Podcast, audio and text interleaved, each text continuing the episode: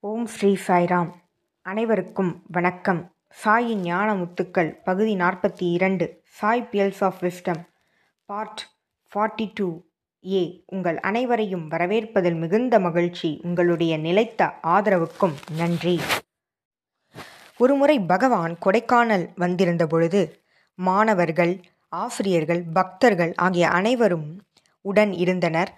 ஒரு நாள் காலை சுவாமி என்ன கூறினார் என்றால் நான் கேட்கப் போகும் கேள்விக்கு யார் சரியாக பதில் கொடுக்கிறீர்களோ அவர்களுக்கு சிறப்பான பரிசு ஒன்றிருக்கிறது என்று கூறினார். அதை கேட்டவுடன் அனைவரும் மகிழ்ந்து என்ன கேள்வியாக இருக்கும்? என்று எதிர்பார்த்தனர். சுவாமி கேட்ட கேள்வி ஊ ஆம் ஐ நான் யார்? என்ற கேள்வியை கேட்டார். உடனே அனைவரும் கடவுள் என்று கூறினார்கள். இல்லை என்று கூறிவிட்டார் சுவாமி. பிறகு ஒரு மாணவர் சிவசக்தி ஸ்வரூபம் என்று கூறினார். இல்லை என்று கூறினார் சுவாமி. இன்னொருவர் பகவான் கிருஷ்ணரின் மறு அவதாரம் என்று கூறினார். இல்லை என்று கூறினார் சுவாமி. இன்னொருவரோ சர்வதேவதா ஸ்வரூபம் என்று கூறினார். இல்லை என்று கூறினார் சுவாமி. பிறகு சுவாமியையே அதற்கான பதிலை கொடுக்குமாறு அனைவரும் வேண்டினர். அதற்கு சுவாமி கொடுத்த பதில் ஐஎம் ஐ நான் நானே என்ற பதிலை பகவான் கூறினார். அனைவரும் பகவானின் விளக்கத்தை கேட்க பகவானை உன்னிப்பாக கவனித்தனர் சுவாமி கூறினார். இந்த நான் என்பதே அனைத்திற்கும் அடிப்படை. நான் இது நான் அது என்று கூறும்பொழுது இரட்டைத்தன்மை இருக்கிறது. இரட்டைத்தன்மை வெளிப்படுகிறது. ஆனால் நான் நானே என்று கூறும்பொழுது அங்கு ஒருமை உணர்வு மட்டுமே இருக்கிறது. அதுவே சத்தியம் என்று பகவான் விளக்கினார். சுனில் கவாஸ்கர் அவர்களை நாம் அனைவரும் அறிவோம். அவர் உலக புகழ்பெற்ற விளையாட்டு வீரராவார். அவருடைய குடும்பமும் பகவானின் பக்தர்களாவார்கள். ஒருமுறை சுனில் கவாஸ்கர் அவர்கள் பிரசாந்தி நிலையத்திற்கு வருகை தந்திருந்தார். முதல் முறையாக வருகை தந்திருந்தார். ஆயிரத்தி தொள்ளாயிரத்தி எண்பத்தி இரண்டாம் ஆண்டு அது. சுவாமி அவருக்கு இன்டர்வியூ வழங்கினார். பிறகு சுவாமி அவரை பாய்ஸ் ஹாஸ்டலுக்கு அழைத்து சென்றார். அங்கு மாணவர்கள் அனைவரும் பிரார்த்தனை கூடத்தில் அமர்ந்திருந்தனர். சுவாமி சுனில் கவாஸ்கர் அவர்களை தன்னுடன் அமர வைத்து கொண்டார். சுவாமி சுனில் கவாஸ்கர் அவர்களை நோக்கி இன்று பக்ரீட் மாணவர்களுக்கு பக்ரீடின் முக்கியத்துவத்தை பற்றி ஒரு ஒரு சொற்பொழிவு வழங்குமாறு சுனில் கவாஸ்கர் அவர்களை சுவாமி கேட்டார். உடனே சுனில் கவாஸ்கர் அவர்கள் சுவாமி எனக்கு இஸ்லாம் மதத்தை பற்றி ஒன்றுமே தெரியாது சுவாமி நான் எதை பற்றி பேசுவது? என்று கேட்டார். அதற்கு சுவாமி கூறினார் நீ சென்று ஒளிவாங்கியின் முன் அதாவது மைக்கின் முன் நில். நான் பார்த்து கொள்கிறேன் என்று சுவாமி கூறினார். சுவாமியின் கட்டளைக்கு இணங்க சுனில் கவாஸ்கரும் மைக்கின் முன் நின்றார். பன்னிரண்டு நிமிடங்கள் அவர் பேசினார். அனைவரும் அவர் பேசி முடித்தவுடன் பலத்த கைத்தட்டலை கொடுத்தனர். பிறகு அவர் தன்னுடைய இருக்கைக்கு வந்துவிட்டார். உடனே சுவாமி அவரை நோக்கி உன்னால் பேச முடியும் என்று கூறினேன் அல்லவா என்று கூறினார். அன்று கவாஸ்கர் அவர்கள் தன் இரு கைகளையும் கூப்பி பகவானை வணங்கினார். அவர் கூறினார் நான் என்ன உரையாற்றினேன் என்று எனக்கே தெரியாது. பகவானே என்னுள் இருந்து பேசினார். இன்று வரை நான் என்ன உரையாற்றினேன் என்று எனக்கே தெரியாது என்று சுனில் கவாஸ்கர் அவர்கள் கூறினார். இவ்வாறு சுவாமி அவரே அனைத்தையும் இயக்குபவராக இருக்கிறார் என்பதனை நாம் புரிந்து கொள்ள வேண்டும். நவம்பர் மாதம் இருபத்தி மூன்றாம் நாள் ஆயிரத்தி தொள்ளாயிரத்தி இருபத்தி ஆறாம் ஆண்டு சிவசக்தி ஸ்வரூபமாக பகவான் இந்த பூமியில் அவதரித்தார். அவர் அவதரித்த அடுத்த நாளே அரவிந்தர் அவருடைய ஆசிரமத்தில் இருந்தே கூறினார் பகவான் ஸ்ரீ கிருஷ்ணர் மீண்டும் மனித வடிவில் அவதரித்திருக்கிறார். மனித இனத்தை அவர் தர்ம பாதையில் அழைத்துச் செல்வார். ஆத்ம ஜோதியை அனைவரின் இதயத்திலும் ஏற்றுவார். இறைவனானவர் பூமியில் அவதரித்து விட்டார் என்று அரவிந்தர் அன்று கூறினார். ஆயிரம் வருடங்களுக்கு முன்பே பிருகு அகஸ்தியர் வசிஷ்டர் சுகமுனிவர்கள் ஆகிய அனைவரும் பகவானின் வருகையினை தன்னுடைய நாடியில் குறித்து வைத்திருக்கின்றனர். ஆயிரத்தி தொள்ளாயிரத்தி ஐம்பத்தி ஏழாம் ஆண்டு வெங்கடகிரி மலையில் நடந்த ஒரு ஆன்மீக கூட்டத்தில் சுவாமி சச்சிதானந்தார் கூறியது என்னவெனில் பகவான் ஸ்ரீ சத்ய சாய்பாபா எங்கும் நிறைந்திருக்கும் அனைத்தும் அறிந்த எல்லாம் வெல்ல பரம்பொருளாவார். அவரே சச்சித் ஆனந்தம் சச்சிதானந்தம் அவரே அனைவருள்ளும் இருக்கக்கூடிய ஆத்மா என்று அவர் கூறினார். மேலும் சுவாமி சிவானந்தா ரிஷிகேஷில் உள்ள சிவானந்தர் மகா புருஷஜி ஆகிய அனைவரும் பகவானின் மகத்துவத்தை தெய்வத்துவத்தை அறிந்தவர்களாக இருந்தனர். மேலும் ரமண மகரிஷியின் சீடர்களாகிய சுவாமி சின்மயானந்தாவும் சுவாமி அமிர்தானந்தாவும் பகவானின் தெய்வத்துவத்தை அறிந்தவர்களாவார்கள். மேலும் கங்காகிரி மகராஜ் என்கின்றவர் கூறியது என்னவெனில் இமாலய மலையிலிருந்து கன்னியாகுமரி வரை பல இடங்களில் பல சாதுக்களும் யோகிகளும் தவம் புரிகின்றனர். ஆகிய அனைவரின் யோக சக்தியும் பகவானின் முன் பகவானின் பிரகாசத்தின் முன் ஒன்றுமே இல்லை என்று கூறினார். தேவர பாபா என்கின்றவர் நானூறு ஆண்டுகளாக தீர்த்தராஜ் பிரயாகத்தில் வசித்து வருகிறார். கங்கை யமுனை சரஸ்வதி ஆகிய மூன்று நதிகளும் சேரும் இடம் அது. அவர் கூறியது என்னவெனில் பகவான் பாபாவே சிவனாவார். அவரே பரபிரம்மமாவார் பரபிரம்ம ஸ்வரூபமாவார் என்று கூறினார். சுவாமி பரமஹம்ச யோகானந்தர் யோகி கதாமிருதா என்கின்ற உலக புகழ்பெற்ற புத்தகத்தை எழுதியிருக்கிறார். அதில் அவர் கூறியது என்னவெனில் இறைவனானவர் சாய்பாபா என்ற பெயரில் அவதரித்திருக்கிறார் என்று கூறினார். யோகி கதாமிருதா என்கின்ற புத்தகத்தில் மேலும் அவர் கூறியது என்னவெனில் மூன்று அவதாரங்களின் குறிப்பையும் அவர் கூறியிருந்தார்.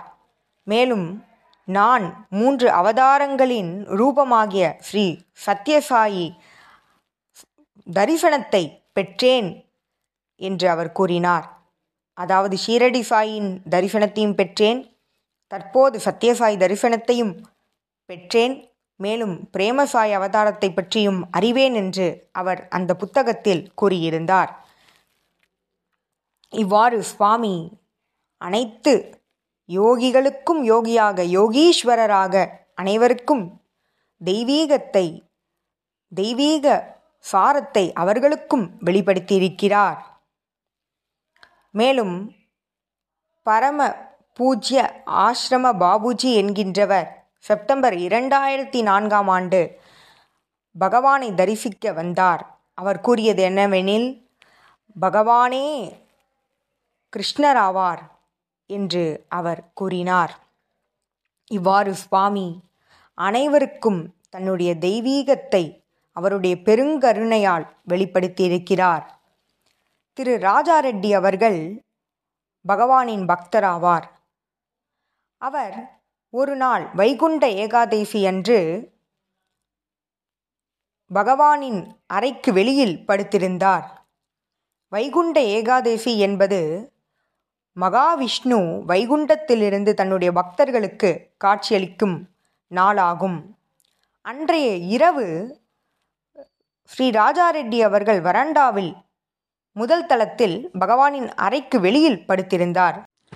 திடீரென்று அவர் நள்ளிரவில் விழித்தார். பகவானின் அறையானது அறையின் கதவானது சற்றே திறந்திருந்தது. அவ்வழியே ஒரு ஒளியானது பிரகாசமாக தோன்றியது. உடனே அவர் அருகில் சென்று அந்த அந்த ஓட்டையின் வழி கதவுகளின் இடுக்கின் வழி அவர் பார்த்தார். அவர் கண்டது பிரமிப்பான ஒரு காட்சியையே. பகவானின் பொற்பாதங்களை ரிஷிகளும் தேவர்களும் நின்று வணங்கி சென்றனர். ராஜா ரெட்டியோ திகைத்து போனார். மேலும் அவர் அந்த கதவுகளை மூடிவிட்டு மீண்டும் தன்னுடைய படுக்கைக்கு வந்துவிட்டார். அடுத்த நாள் பகவான் என்ன? நேற்று அந்த காட்சியை கண்டாயா? என்று கேட்டார் சுவாமி. மேலும் சுவாமி கூறினார் அவர்கள் அனைவரும் தேவர்கள் என்னுடைய தரிசனத்தை பெற இங்கு வருகை தந்திருந்தனர். மேலும் அந்த ஒளி அனைத்தும் சப்த ரிஷிகள் என்று பகவான் கூறினார். பகவானின் ஆசீர்வாதத்தைப் பெற அவர்கள் அனைவரும் வைகுண்டமாகிய பிரசாந்தி நிலையத்தில் வருகை தந்திருந்தனர். ஏனெனில் மகாவிஷ்ணுவே இங்குதான் அவதரித்திருக்கிறார். இவ்வாறு சுவாமியின் தெய்வீகத்தை பலரும் கண்டு திகைத்து போயிருக்கின்றனர். அடுத்ததாக நாம் பார்க்க இருப்பது உலக புகழ்பெற்ற உலக புகழ்பெற்ற திருமதி எம். எஸ். சுபலட்சுமி அம்மாவின் வாழ்க்கையில் பகவான் நிகழ்த்திய அற்புதத்தையே. எம். எஸ். சுபலட்சுமி அம்மா அவர்கள் தன்னுடைய வாழ்நாள் முழுவதும் பக்தி பாடல்களையே பாடி வந்தவராவார். இறைவனுக்கு தன்னுடைய பாடலால் தன்னுடைய பக்தி பாடலால் அவர் தன்னுடைய வாழ்க்கையை அர்ப்பணித்தார். மேலும் எம் எஸ் சுபலட்சுமி அம்மா அவர்கள் மீராபாயாக திரைப்படத்தில் நடித்திருக்கிறார். அவர் அன்று தொடங்கி அவருடைய வாழ்நாள் முழுவதும் பக்தி பாடல்களை மட்டுமே பாடி வந்தார் என்பது குறிப்பிடத்தக்கது. திருமதி எம் எஸ் சுபலட்சுமி அம்மா அவர்கள் பகவானின் தரிசனத்தை முதல் முறையாக ஆயிரத்தி தொள்ளாயிரத்தி எழுவத்தி ஐந்தாம் ஆண்டு பெற்றார் பிருந்தாவனத்தில் பெற்றார். அவருடைய கண்களில் ஆனந்த கண்ணீரானது வழிந்தது. அவ்வளவு பக்தியுடன் அவர் இருந்தார். அவர் பகவானின் பாதங்களை தொட்டு வணங்கும் பொழுது சுவாமி கூறினார் பத்து வருடங்களாக நீ இந்த பாத நமஸ்காரத்தை பெறுவதற்கு காத்து கொண்டிருக்கிறாய் இப்பொழுது எடுத்துக்கொள் என்று பகவான் கூறினார்.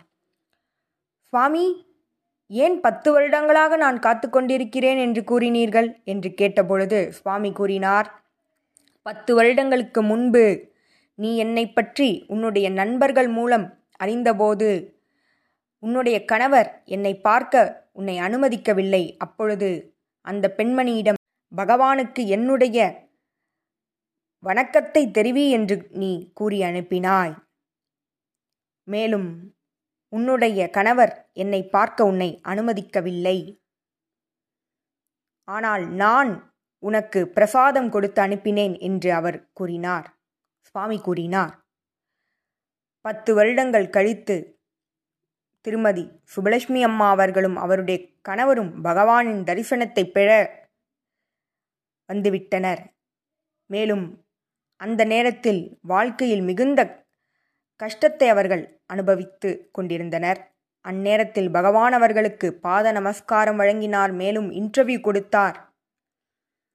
மேலும் திருமதி எம். எஸ். சுபலட்சுமி அம்மா அவர்கள் கூறியது சுவாமி உங்களுடைய தரிசனத்தை பெற உங்களுடைய தரிசனத்தை பெற்றதால் அடைந்த ஆனந்தத்தை நான் என்னவென்று கூறுவேன்?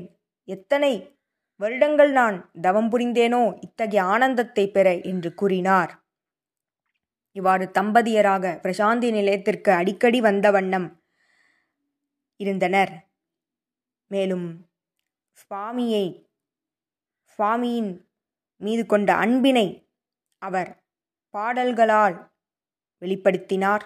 பல சீடிக்களை அவர் போட்டார். ஆயிரத்தி தொள்ளாயிரத்தி எண்பத்தி இரண்டாம் ஆண்டு எம். எஸ். சுபலட்சுமி அம்மா அவர்களின் அவர்களின் மகளுக்கு உடல்நலம் சரியில்லை. அப்பொழுது சுவாமியே தன்னுடைய தெய்வீக இருப்பில் அவரை ஒரு மாதம் பார்த்து கொண்டார். ஒரு மாதம் அந்த மகளை பார்த்து கொண்டார். மேலும் சுபலட்சுமி அம்மா அவர்களிடம் நீங்கள் எப்படி பகவானின் பக்தரானீர்கள்? என்று கேட்டபோது மிகுந்த பணிவோடு அவர் கூறியது அனைவரும் பகவானின் புகழைப் பற்றி கூறுவார்கள். அவர் எவ்வாறு கஷ்ட காலங்களில் காப்பாற்றினார் என்று கூறுவார்கள். ஆனால் என்னை பொறுத்தவரை மிகப்பெரிய அற்புதம் என்னவெனில் அவருடைய அன்பான பார்வையும் கருணையான பார்வையும் ஒருவருடைய இதயத்திற்கு அமைதியை கொடுக்கிறது. அதை வார்த்தைகளால் விவரிக்க முடியாது. அத்தகைய அமைதியே உண்மையான அற்புதம். அதை ஒவ்வொரு முறையும் நான் உணர்ந்திருக்கிறேன். அந்த பாதுகாப்பினை உணர்ந்திருக்கிறேன். அவருடைய வார்த்தைகளே மந்திரமாகும். கலியுகத்தில் பகவான் ஸ்ரீ கிருஷ்ணர் அவதரித்து மக்கள் அனைவரையும் பாதுகாக்கிறார். நாம் இந்த யுகத்தில் வாழ எத்தகைய பேறு பெற்றிருக்க வேண்டுமோ? என்று எம். எஸ். சுபலட்சுமி அம்மா அவர்கள் தன்னுடைய அனுபவத்தை கூறினார். மேலும் ஒரு முறை சுவாமியை பார்க்க ஒரு பக்தர் சென்னையிலிருந்து புட்டபர்த்திக்கு புறப்பட்டார். அப்பொழுது அவர் திருமதி சுபலட்சுமி அம்மா அவர்களிடம் அம்மா நான் நாளைக்கு பிரசாந்தி நிலையம் செல்கிறேன். பகவானிடம் எதையாவது சொல்ல வேண்டுமா? ஏதாவது செய்தி கொடுக்க வேண்டுமா? என்று கேட்டார். அதற்கு உணர்ச்சி வசமாக எம். எஸ். சுபலட்சுமி அம்மா அவர்கள் கூறியது என்னவெனில் பகவானின் புகைப்படத்திற்கு முன்பு நின்று கூறினார் என்ன கேட்பது இந்த இறைவனிடம்? ஆசைகள் இதயத்திற்குள் வரும் முன்பே அதை நிறைவேற்றி விடுவாரே என்று கூறினார். சிறிது நாட்கள் கழிந்தன. எம். எஸ். சுபலட்சுமி அம்மா அவர்கள் பகவானை சென்றடைந்தார். இவ்வாறு பல செய்திகளோடு பல அனுபவங்களோடு உங்களை அடுத்த வாரம் சந்திக்கிறேன். ஜெய் சாய்ராம்.